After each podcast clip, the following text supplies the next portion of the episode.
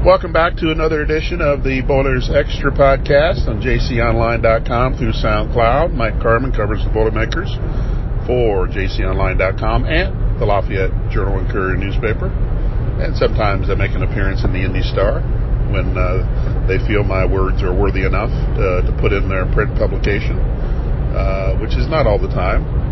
Uh, they really have to go through and examine those, comb through all the words to make sure that it's up to their standards uh, of what they're trying to do because I'm just some some peon in Lafayette that's uh, providing some uh, Purdue content uh, for them. Okay, that was a rant that probably didn't need to be said, but hey, it's been said, so we'll move on. Uh, a little late on the podcast uh, this this time, and it's simple explanation that while I'm a master at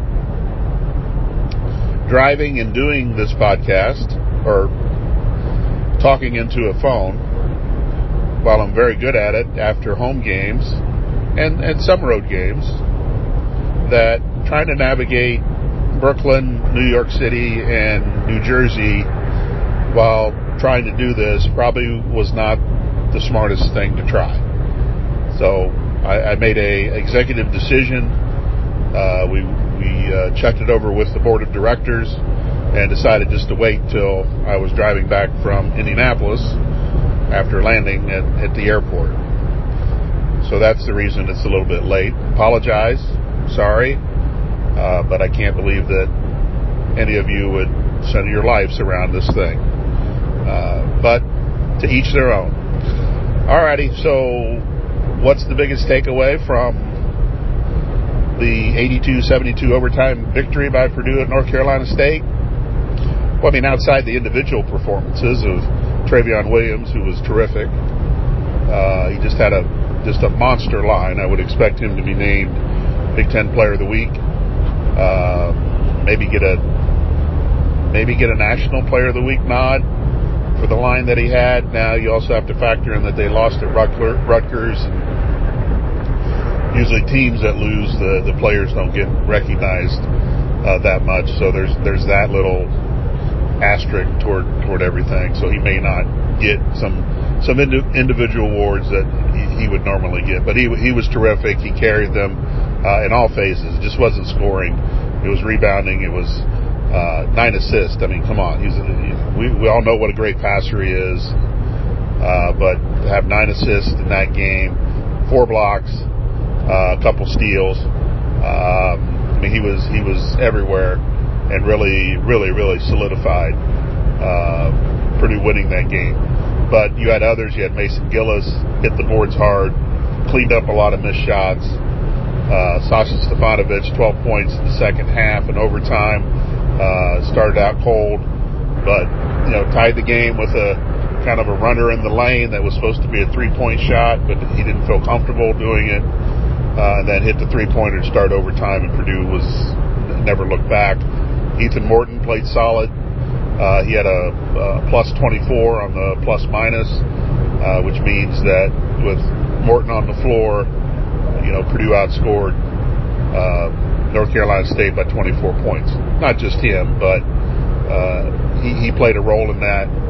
Uh, so Purdue got really good individual contributions from a lot of guys that allowed them to come back from 13 points down to even force overtime, to even sniff overtime. It's probably a game they should have lost when you when you look at it.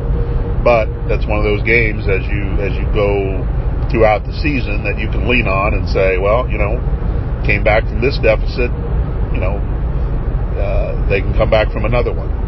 Um, you know, this team has experience, but when you saw at the end of the game who was on the floor, the most experienced players were on the floor at the end of the game. Uh, you know that that's that's a lot of players on this team, to be honest. Uh, but not all of them, but mo- mo- most of the players were.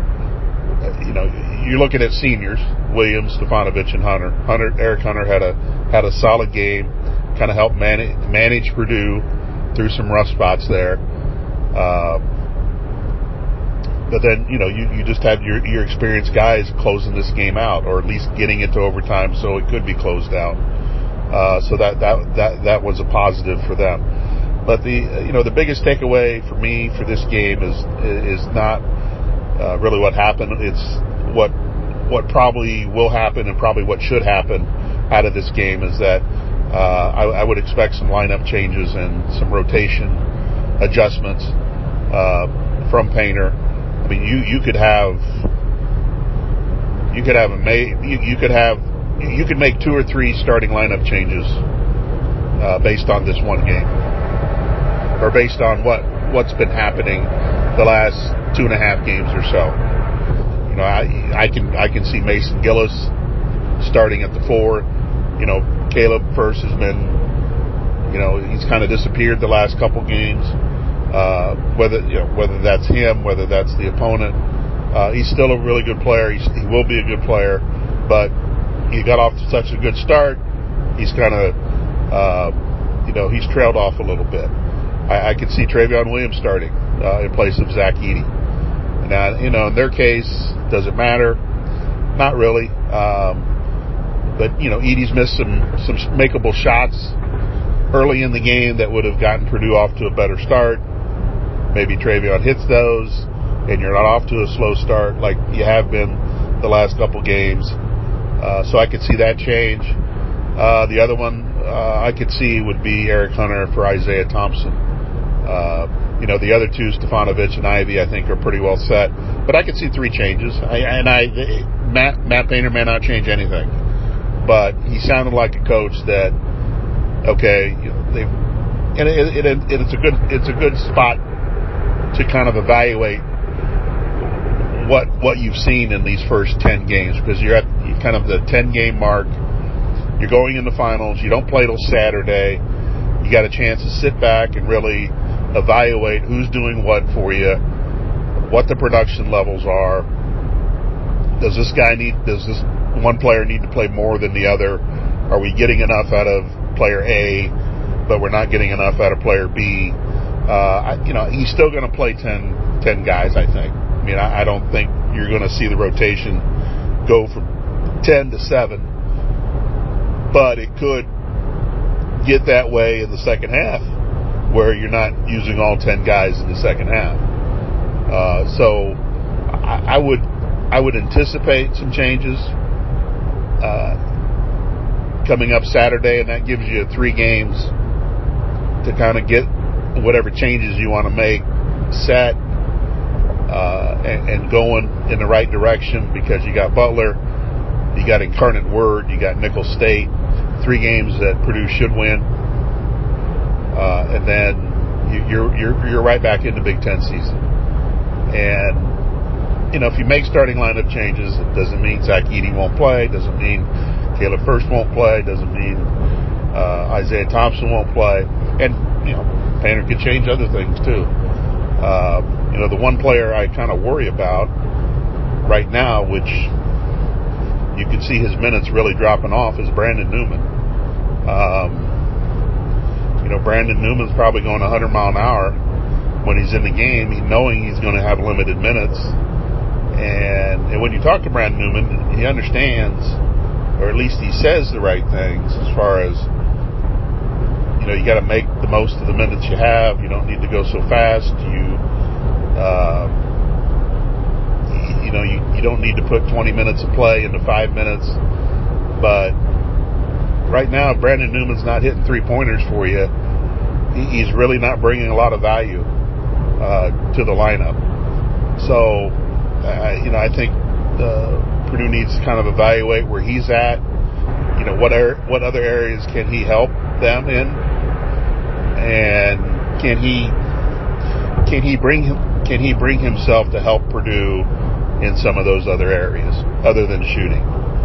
You know, when he gets yeah, mean, he, when he gets rolling with his shot, he's one of the best in the country. But uh, he was over four, I believe, on uh, Sunday. And they're quick shots. They're they're almost borderline turnovers because they happen pretty quick in the shot clock, or they're just they're, the ball's coming to him, and then the offense is stopping. Uh, so, you know, I, I, again, this is a you know ten games, chance to evaluate, step back, look at the big picture. You know, how's Purdue going to be moving forward? What does Purdue need from all 10 players as it gets back into the Big Ten season starting in January because that's that's kind of where you're aiming at right now. And you got these three games coming up that will uh, kind of they, they should allow you to lead into that first game against uh, Wisconsin after the first of the year because I believe it goes Wisconsin, Penn State, and then uh, the big one with Michigan uh, coming up after uh, the national championship football game. But you know, Purdue has an opportunity here to kind of you know just really self-evaluate where it's at and what it's going to need to, to win the Big Ten. Because I, you know, there's there's still, you know, they're they're still the front runner to win the Big Ten.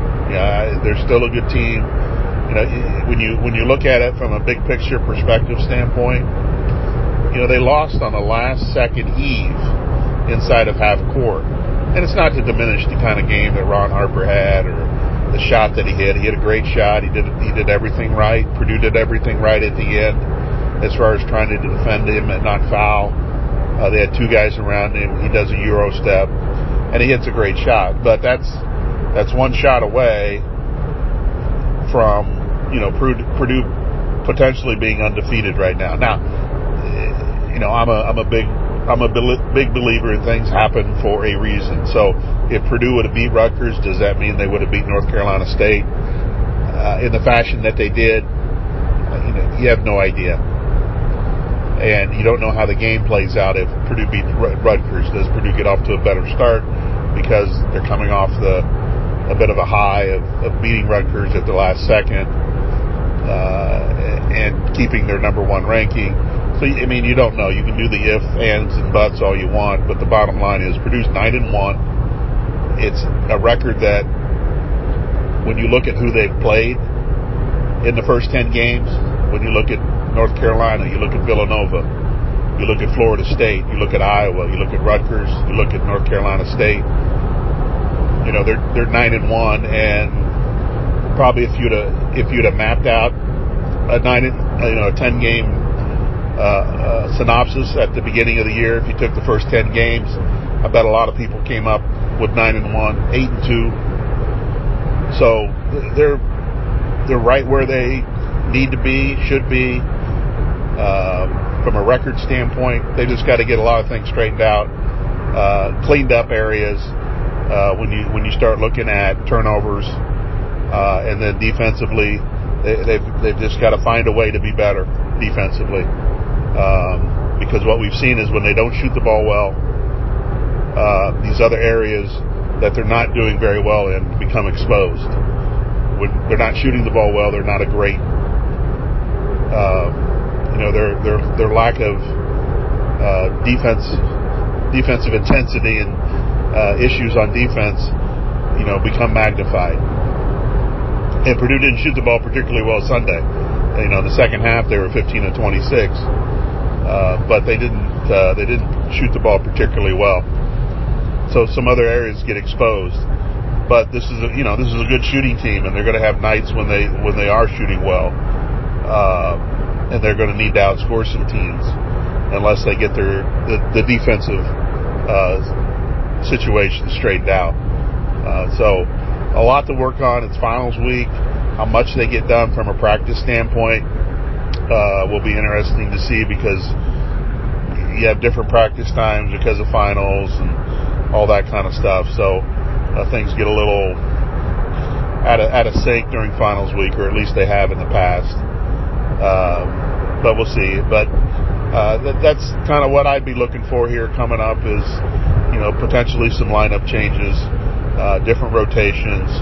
You know, how can how can these players um, you know, what's the best way to use these players, and you know, in the minutes that that they have, and it, a lot of times you're just going to ride the hot hand as they as they've been doing, uh, but other other other decisions will be made, you know, maybe with uh, a little bit of a long term look at at what's going on. Uh, so, you know, we'll see we'll see kind of what happens uh, coming up Saturday against Butler and what that means for this uh, team uh, moving forward.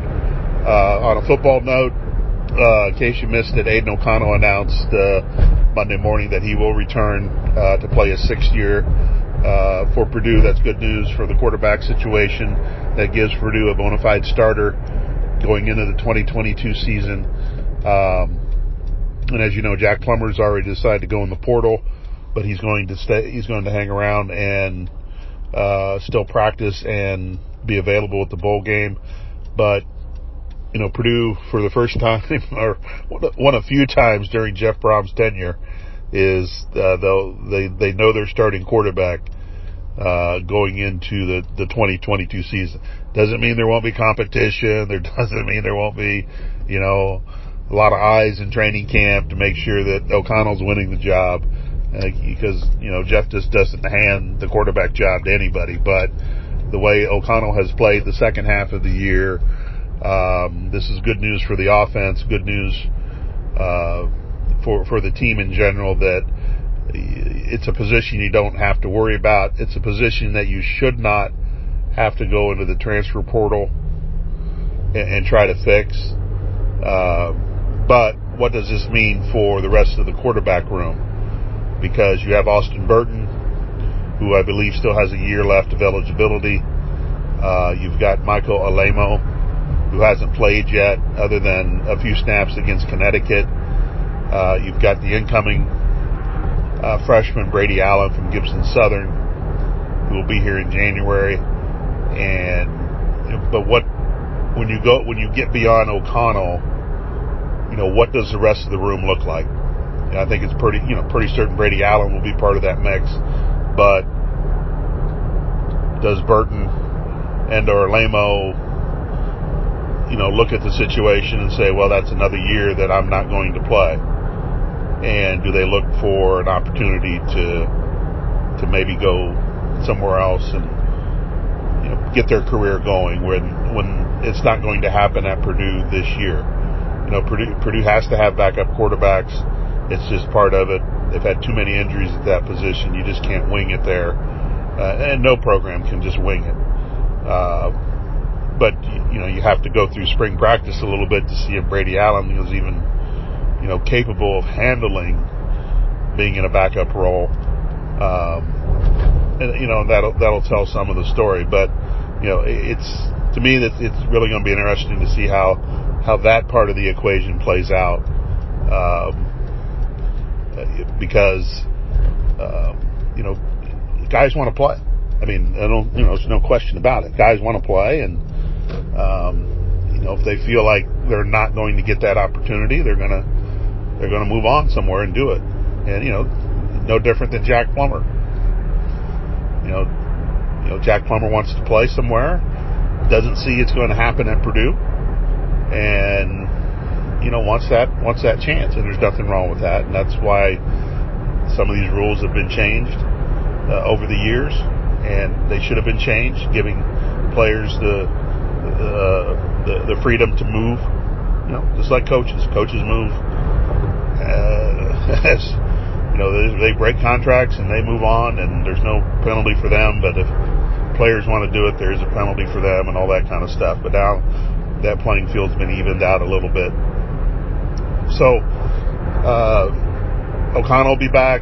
You know, uh, Purdue started bowl preparations. Uh, they practiced over the weekend. Uh, they'll be practicing this week. We'll have some uh, availability uh, with some players uh, this week. Would, uh, would expect some sort of official uh, indication that that David Bell and George Karlaftis won't play in the bowl game.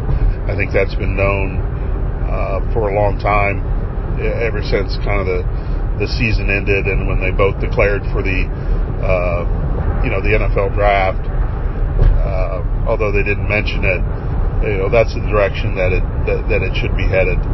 So, I mean, Purdue, in all likelihood, and again, nothing's been officially said yet, but in all likelihood, Purdue will be without two of its best players for the bowl game. Again, that's just part of it. That's just how it works. Uh, you can disagree all you want. Uh, you're not in their shoes. You're not in their family's shoes. Uh, each one probably has different reasons why they don't want to play uh, in the bowl game. But the best best advice I can give you is just wish them well. You know, they they did a lot for Purdue football. You know, they can do a lot for Purdue football in the future, uh, and they'll they'll represent Purdue well uh, in the NFL.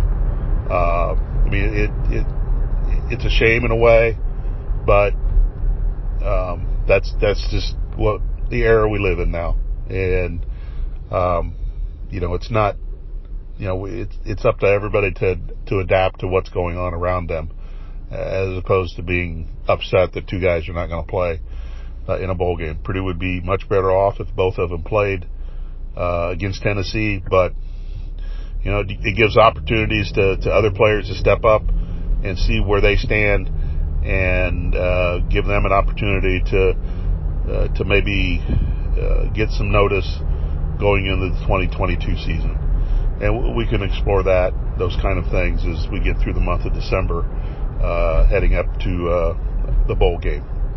All right, so sorry for the lateness of the podcast, but I think I spelled out my reasons, and uh, uh I think they're legitimate. Uh, and if you don't think so, you know, uh, that's your opinion.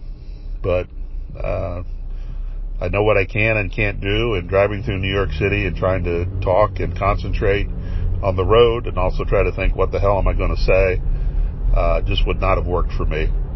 But you have it now. Uh, hope you enjoy it. Uh, obviously, questions, comments, concerns, uh, DM me or email or communicate in any way that you feel necessary. Uh, to get to me. And then we'll take it from there. All right. Well, we appreciate you stopping by, and uh, we'll we'll do updates as we need uh, as needed. Uh, obviously, the next opportunity will be after the basketball game uh, on on Saturday against Butler. But if if, uh, if things warrant where we need to we need to talk about it, then we will. Uh, if we get news before then, or an issue pops up that we need to that we need to get on the pod about, uh, we'll we'll do that. Otherwise, uh, have a good day, and again, thanks for thanks for stopping by.